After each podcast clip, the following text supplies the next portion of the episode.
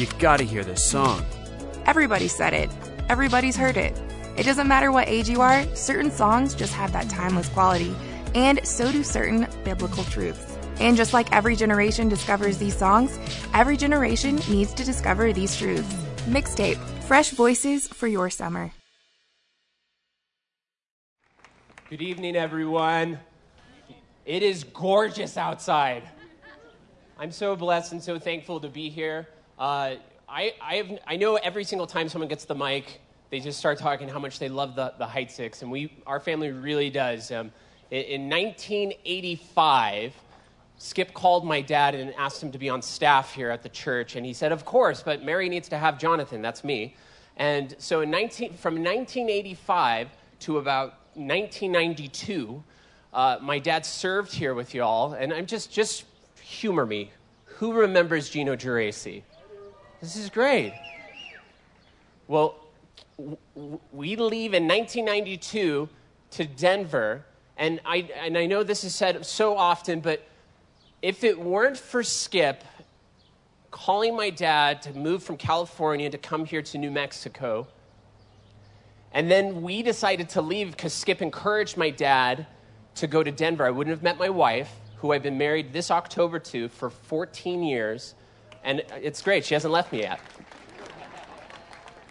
We have three beautiful girls, and I'm just so thankful for him because he's played a pivotal role. Because in the next six months, uh, my dad and I are in a transition, and I'm taking over the church that we started. And this October, we'll be turning 27 years old, the church. And this December will be my dad's last month pastoring the church. So we are blessed. On behalf of my dad and my family, thank you guys for inviting me.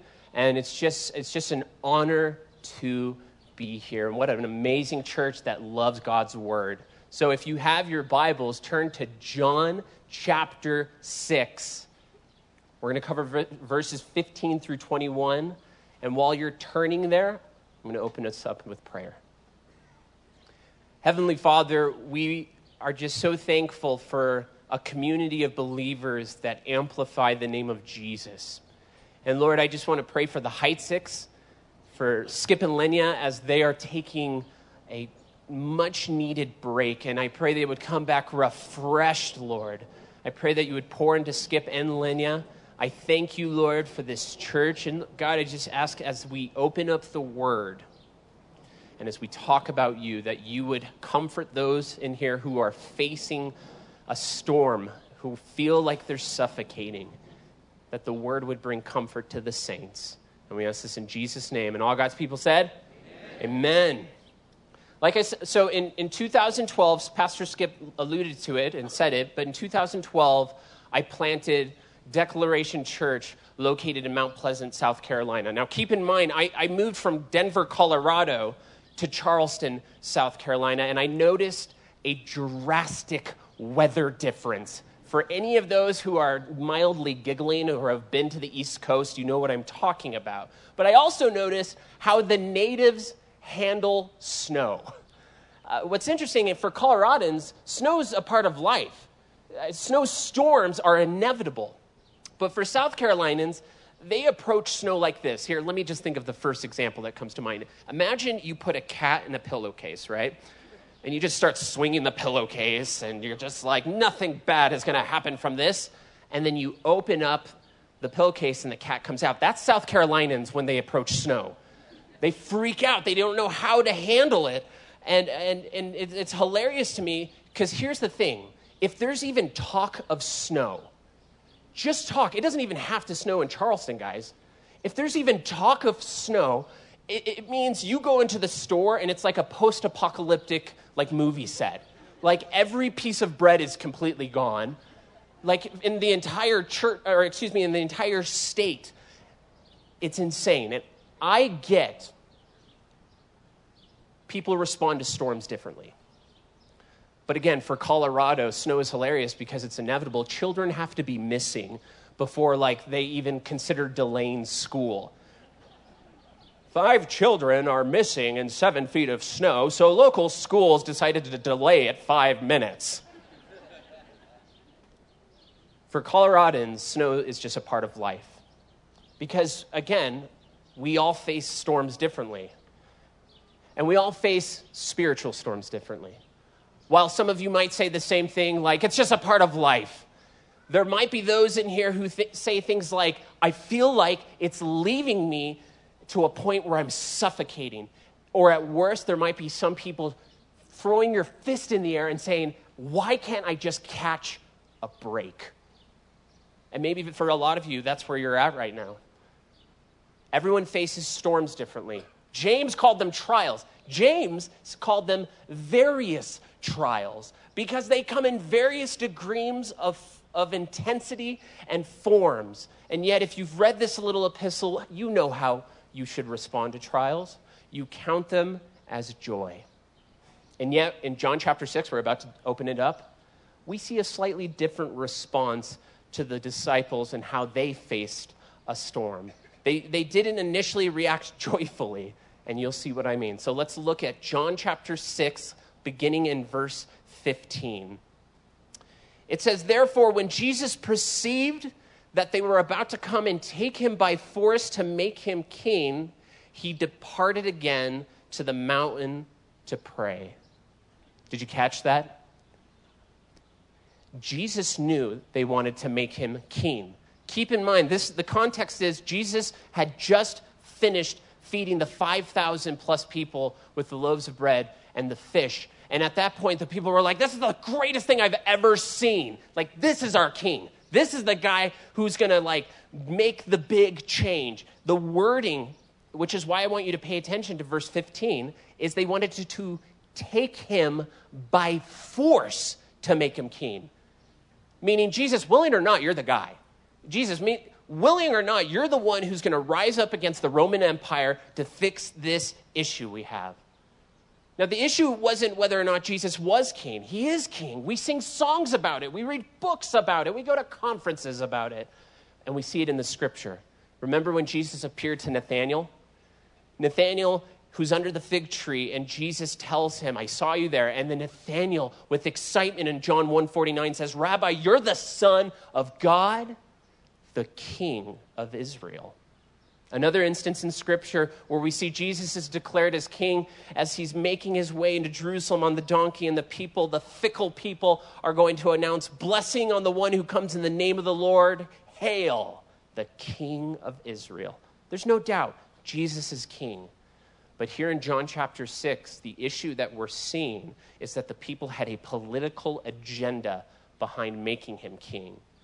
You see, they didn't look at Jesus as the one who could remove their sin and the bondage that they were in. They looked at Jesus as the one that could remove them from the bondage and oppression of the Roman Empire. So naturally, verse 15, because he knew they wanted to take him by force, the end of it says, he departed again to the mountain to pray. Now, based on the other gospel accounts, which by the way we're going to read tonight, we know he, again, is at the mountain to pray. But I want you to continue with me in verses 16 through 17 back in John. It says this Now, when the evening came, his disciples went down to the sea. They got into the boat and they went over to the sea toward Capernaum, and it was already dark, and Jesus had not yet come to them. In a moment, I'm going to read from Mark's account, and I'm also going to read from Matthew's account because both of these accounts give us the big picture. They paint everything down so that we can understand it fully. And the reason why I'm going to do that is because verses 16 and 17, just John chapter 6 in general, isn't very descriptive. Because a lot of you maybe are familiar with the story, but you're like, I feel like there's more to it than what we're reading right now. Let's continue to verse 18. The sea arose because a great wind was blowing. The disciples at this point are on the Sea of Galilee.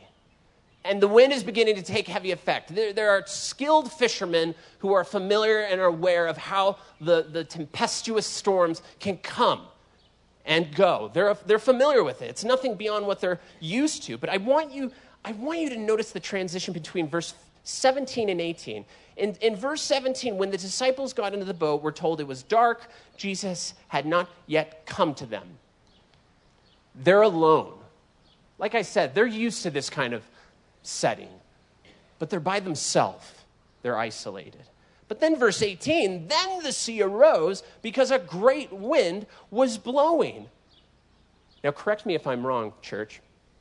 Haven't you always noticed that life brings inevitably a calm before the trials and the storms hit us? It seems like sometimes we, we prepared the, the, to the best of our ability, but overall, sometimes the storms of life come when we least expected, or as some of you put it, life throws me a curveball. Because generally speaking, no one in here is intentionally looking for hardship. No one in here is like, you know what, life's a little easy. I would like some difficulty in my life right now. And yet we have pop culture. Yes, I'm saying pop culture, but I'm going to reference a 90s film. We have cinematic history with movies like Twister. Do you remember that 1996 classic? The entire premise, for those that don't know what this movie is, the entire premise is Helen Hunt and Bill Paxton trying to see how close they can get to a tornado. And that's it. And again, I get like, for those in here, it's like, listen, John, there are meteorologists who give their life to study tornadoes. And I get that. Like, I do. And I'm thankful for it. And I even understand that studying it could potentially uh, save lives, but oh boy, you couldn't pay me enough money to have that job. Like, what's your job? I get as close as I can to tornadoes. Why? I'm a pastor's kid? No, I mean, it's not, it's not how it works. Christians are not called to be spiritual tornado hunters. And yet, the disciples are facing a storm, listen, guys, that Jesus asked them to sail into. So, of course, I have to bring up a question. If Jesus knows they're about to enter a storm, let's ask the, the obvious Does Jesus know all things? Yes.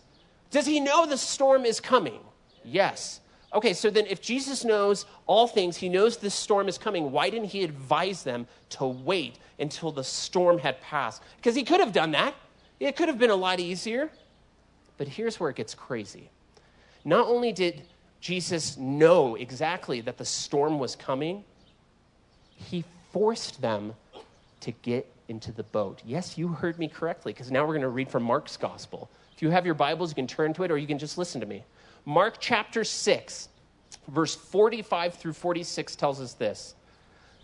Immediately, he made his disciples get into the boat and go before him to the other side to Bethsaida.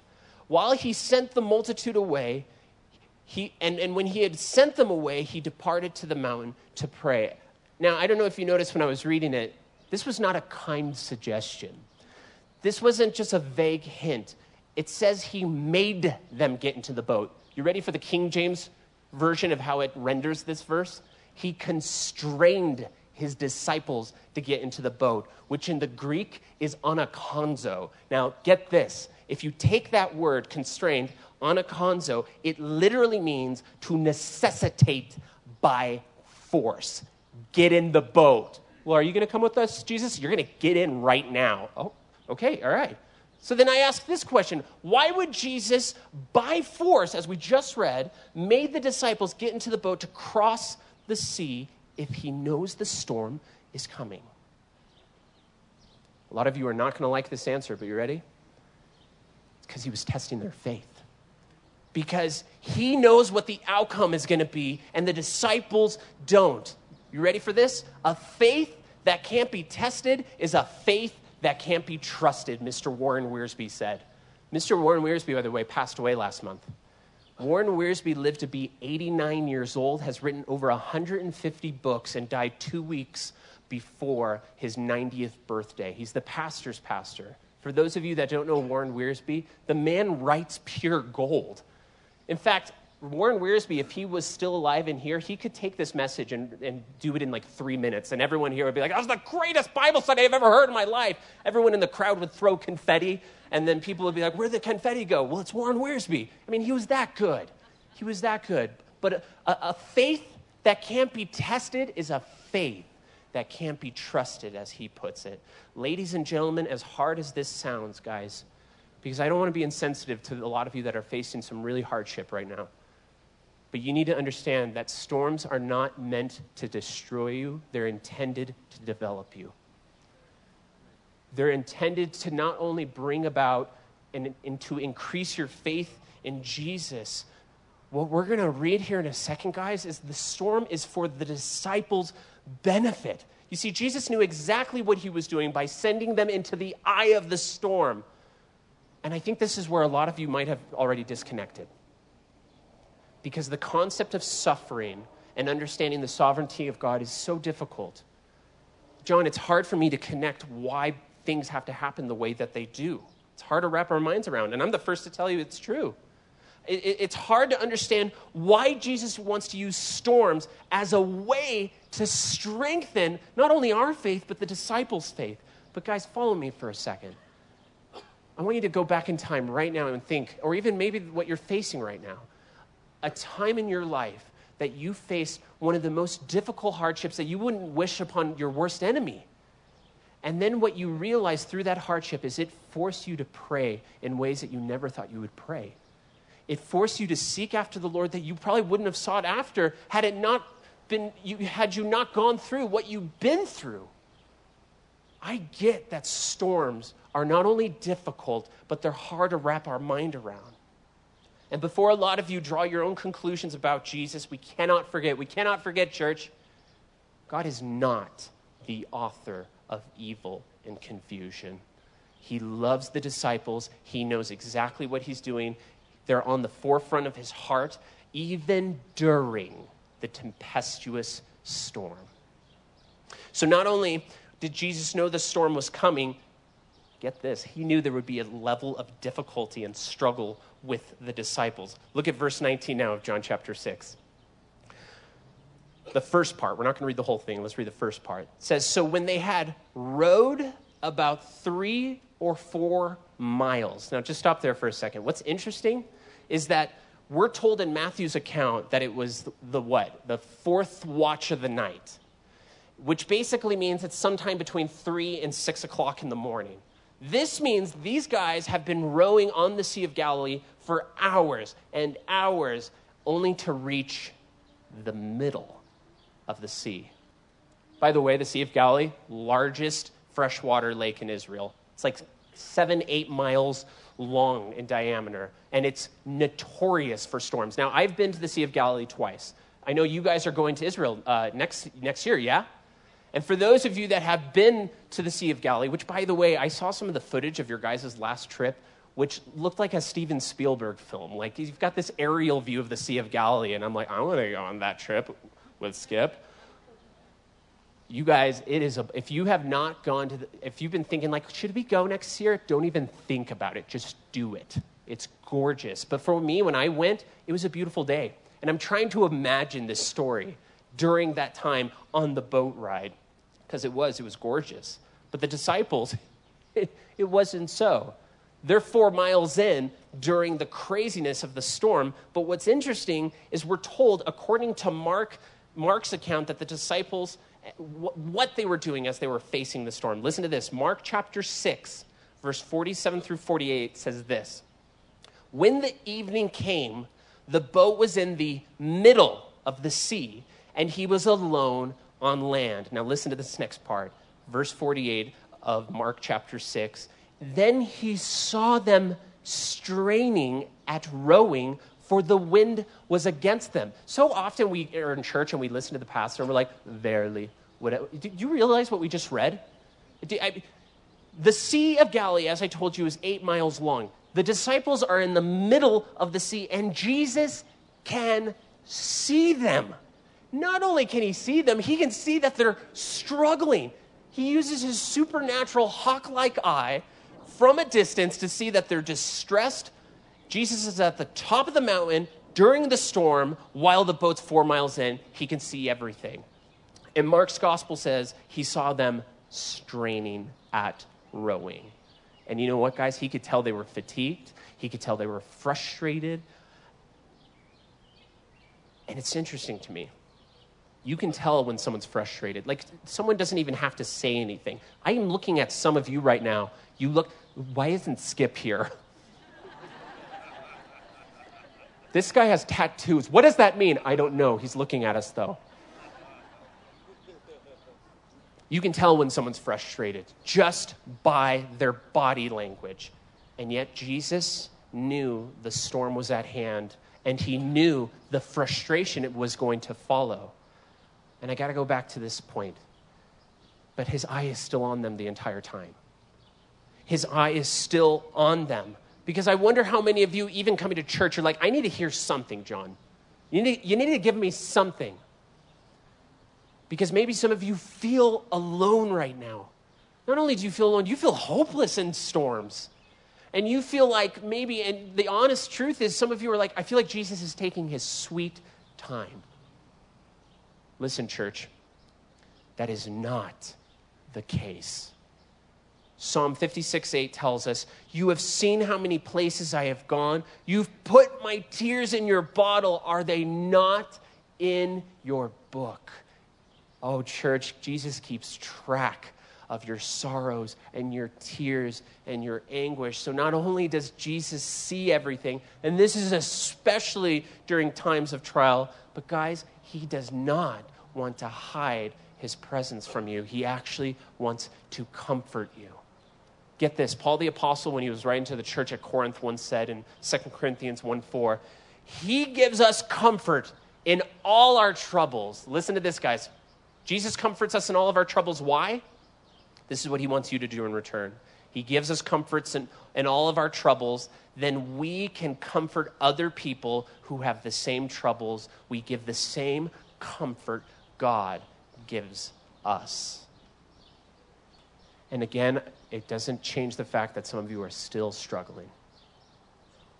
You're, you're, maybe you're thinking like, why would I even think about helping someone else when no one can help me and I can't even help myself? And I need to tell you all something. Your suffering has one of two outcomes. Suffering either will make you self centered, or suffering will make you the most considerate person alive meaning you're either going to be a part of the problem or you're going to be a part of the solution.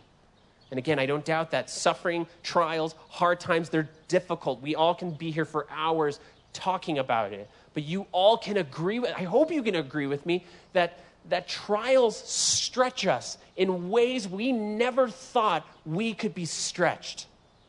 And I don't know about you, but I have seen people respond to storms and trials that increase my faith. I, am a pastor, I'm a pastor's kid, but I, I can't even begin to tell you the amount of times watching and even asking the question, and maybe some of you have seen this and you, and you think, like, how can they do it? Like, how can they stand so firm and, and trust that God is in control when it seems like everything in their life is out of control? Have you ever met someone like that? and their eyes are fixed on Jesus and they trust Jesus. And you look at them and, and, you, and you almost want to tell them, like, it's okay to be mad. And then you look at them and you realize, you know what? The answer doesn't lie within the individual, it lies with the one residing in the individual Jesus Christ Himself.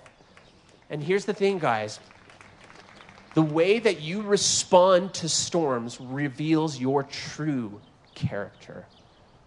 And again, to honor Mr. Warren Wiersbe, we're going to do another Wiersbe quote. Listen to this Suffering will either be your master or your servant depending on how you handle the crisis of life. After all, a crisis doesn't make a person, it reveals what the person is made of. Guys, the disciples are in no doubt a crisis. They're frustrated, they're fatigued, they're tired, they're looking for Jesus. Why did he send us across the sea when this is going to happen? And while it's all happening, Jesus sees their suffering from a distance and there is something to be said. And again, I hope if, there's anything you remember from tonight, it's this. Guys, his, his eyes are still on them. His eyes are still on them the entire time.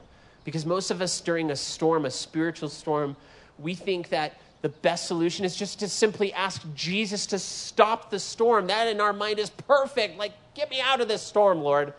Yeah, that's the easy thing. I get it. Like, Lord, I, I don't want to be sick. I don't want my family to suffer. Like, am I ever going to get a job or I hate my job? How am I going to pay the bills? My kids are more defiant than they've ever been. And we go through the list and we wonder why and we ask God why. Get me out of the storm. Just get me out. When in fact, as hard as it is for me to say, but I'm with you guys, maybe the prayer we should be asking is, What do you want me to get out of this storm? What do you want me to learn from this experience? And, and instead of Jesus just stopping the storm from a distance, because we know he could have, he does something a little more creative. Look at the end of verse 19 of John chapter 6. So they rode about three or four miles. Now look, they saw Jesus walking on the sea and drawing near the boat, and they were afraid. Now, this is interesting. Because in the same verse that says they saw Jesus walking on the sea, you would think because they see Jesus, they're like excited. They're filled with hope. They're like Jimmy Stewart. They're like, Mary, get the kids. It's Jesus. He's here. He's going to save their day. I'll tell you what. But that, that doesn't happen. He doesn't get, they don't get excited. The end of verse 19, even though they see Jesus, they're afraid. But that doesn't make sense, John, author of this gospel. This doesn't make any sense unless there's more to this story than what we're told in John's account. Maybe, maybe the last two verses will give us a hint. He'll shed some light. John chapter 6, verse 20 and 21. But he said to them, It is I, don't be afraid. Then they willingly received him into the boat, and immediately the boat was at the land where they were going. Wait a second. They willingly received him into the boat. Just a second ago, they're freaking out. Jesus is walking on water.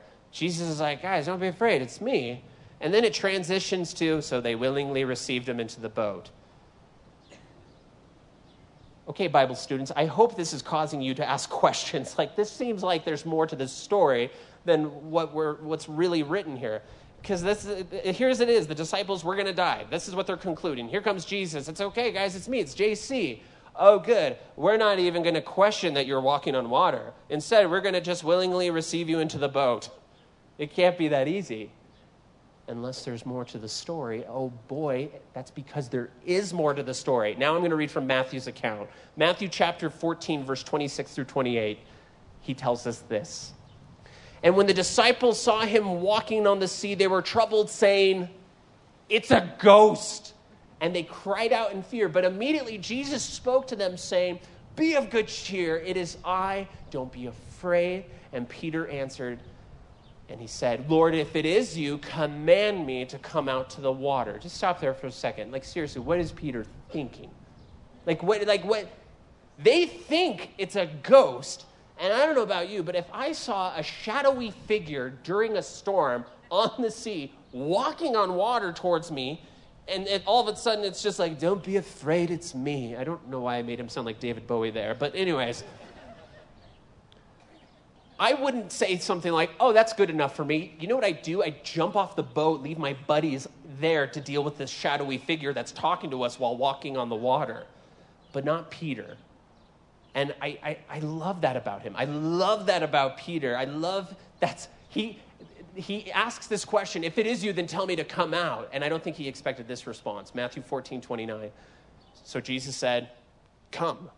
And then Peter said, Shoot. No, it doesn't say that. So, and then when Peter had come down out of the boat, he walked out in the water to go to Jesus. Now, again, we have no idea what prompted Peter to ask this question. Some call it, wow, that's amazing faith. Some call it like painful stupidity. Either way, guys, I love Peter. I appreciate Peter because he actually responds to Jesus' invitation to walk out onto the water. And he does. Peter's faith Peter's eyes, Peter's trust is directed towards Jesus in that moment. Nothing can take away this powerfully define all physics moment from him except one thing it's doubt. Listen to what happens. Matthew 14 30. But when he saw that the wind was boisterous, church, say boisterous. Very good, church. He was afraid and beginning to sink. He cried out, Lord, save me. I can't wait to get to heaven and watch this footage. And I don't want to watch Peter. You know what I want to watch? I want to watch the disciples' reaction because it makes you wonder if they started cracking up when he went into the water. Am I right? Why, why else would America's Funniest Home Videos exist? You know why? Because one out of every four of the videos is someone falling on their face or getting hurt somehow. It's just, it is what it is. But what happens, here's Peter. He's looking at Jesus. He's just probably in amazement. And then he takes his eyes off Christ. Hey, church, here's a, a very simple lesson, but it's, there's, it carries truth to it. Every single time, not sometimes, but every single time you take your eyes off Jesus, you are going to fall. You're going to fall hard, and it's going to hurt every single time. So, what do we do then when we fall? Maybe for some of you, you're still treading in the water. Maybe for some of you, you're like, I'm fine, and I've been fine. What do we do if we fall? What did Peter do when he started sinking? Did he proudly say, I'll figure this out, or I don't need your help? No, the text says he cried out, Lord, save me. And this is why we have powerful truths, guys, in God's word that if we confess our sins, He is faithful. He is just to forgive us of our sins and cleanse us of some unrighteousness, all unrighteousness. Oh, the sweetness and the goodness of repentance that if you simply, and for all of you that don't have never heard this before, if you simply confess your sins, the victorious promise of God's word and character says he is faithful and he is just to cleanse you of all unrighteousness. And if there's ever a time in church to say amen, it's right there. Guys, Jesus will forgive you because Jesus has always loved you. Because I want you to see how Jesus responds to Peter crying out to him, Save me, Lord. What does Jesus do? Matthew 14, 31 through 32. And immediately Jesus stretched out his hand and he caught him and he said to him, Oh, you of little faith, why did you doubt? And then they got into the boat and the wind ceased. Again, I can't wait to get to heaven to see this footage because I'm imagining they're walking back into the, into the boat. And it makes you wonder if one of the disciples like mumbled to the side, hmm, Peter the rock dropped like a rock in the Sea of Galilee today. See what it doesn't matter. Anyways, I want you guys to notice the last thing in Matthew's account of what happened the moment the storm ceased. Matthew 14:33 says, "And then those who were in the boat they came and they worshiped him saying, "Truly you are the son of God." We all face storms differently. But can I tell you guys something that beyond James's account of counting it as joy, I think the other thing that the very important factor when it comes to storms, Jesus wants, no matter what storm we're in, to worship Him. That worship should be the response. In 2015,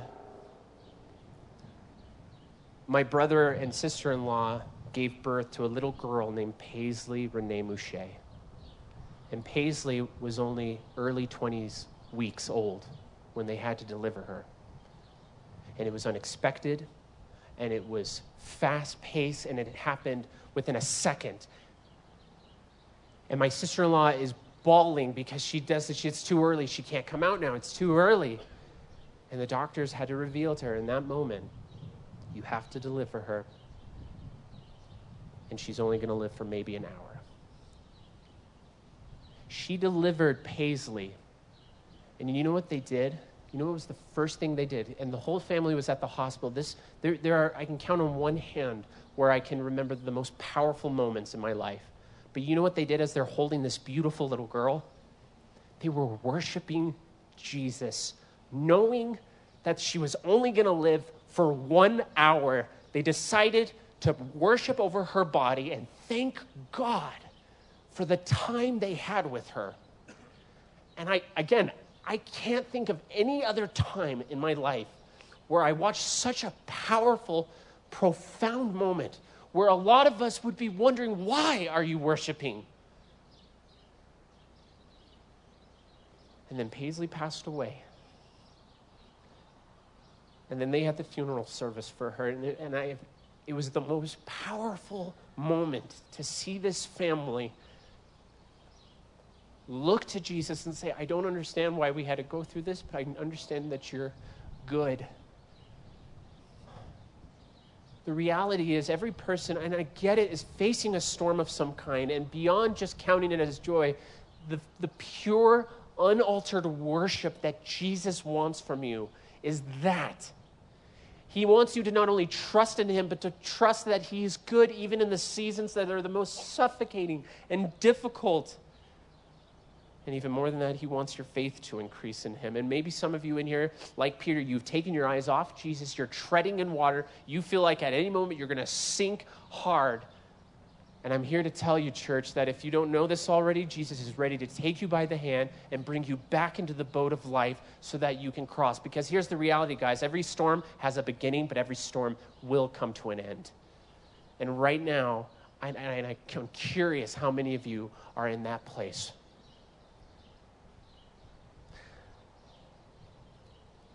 Another thing that's interesting to me about John chapter 6, maybe some of you have never wondered this. I wonder this why can't the disciples recognize Jesus? Because think about it. They witnessed Jesus turn water into wine. They watched Jesus heal the nobleman's son, heal the man at the pool of Bethesda. Right before this, they just watched Jesus multiply the bread and the fish. And all of a sudden, they completely don't even recognize Jesus walking on the water as, they're, as he's coming towards them. How is that possible? The answer is because they are, they're not looking for him. The answer is, guys, because they were only looking at their problems. And I want you to think about that for a moment. Because had they been waiting by faith, knowing that, hey, Jesus has shown that we can trust him every single moment. And if he told us to get in the boat, we're going to make it to the other side. Instead, they, they jump to false conclusions that the appearances is probably a ghost. But you know what I also get? I also get when the waves of life hit you hard in the face, it's hard to see properly. It's hard to be rational and to think clearly. You know what I love most about this story, though? I always thought it was funny in John chapter 6, verse 21, that it just simply said, Then they willingly received him into the boat. Why did John, the author, leave out the part of Peter walking on water? I think it's because there was this unspoken rival between these two guys. Have you ever noticed that in Scripture? Have you ever noticed that? Like, John, I think, purposely left it out. I do. Because have you noticed right after Jesus rises from the dead, Mary Magdalene announces it, and John decided to add this to his account. So Peter and the other disciples started for the tomb. Both were running, and you'd think it would end there. Okay. But the other disciple outran Peter, and they reached, he reached the tomb first. And I can just imagine Peter like, seriously, John? Seriously? You had to put that? But at least you're going to put in the part where I, you know, walk on water and stuff. No, I just, I decided to write we were afraid and then we just willingly received you into the boat. what? You left out the most important part? What do you take? Matthew, are you going to put it in? Matthew's going to put it in. He's going to put it in. I love, I love, I love this story. And I love John's account even. Again, I can't wait to get to heaven and to hear both of their perspective. Like, John, I want to hear your perspective. Peter, I want to hear yours, and then hear the disciples. Disciples, let's hear your perspective. I love this story because the outcome when this, the storm ceases, they worship. First inclination is we need to worship. The moment they replaced their fear with faith was the moment they knew that they can trust Jesus. People face storms differently. And trials really do come in various forms and degrees, and every person in here understands that. We count them as joy, but more than that, church, we worship because He is worthy of our praise. I can count it as joy when I fall into trials because I know my faith is being tested. I can count it as joy because Jesus said, I'm going to make it into the boat and I will make it to the other side. I'm going to make it through the storm. And not only that, I can trust that Jesus' eyes are on me. And the promise of the word says, if I draw near to him, he is going to draw near to me. And the moment I replace my fear with faith, guys, is the moment we can understand true biblical unaltered joy. Because again, have you ever met someone and you look at their life and it's, your life's a mess, and how can you be so joyful? It's because faith is a powerful weapon.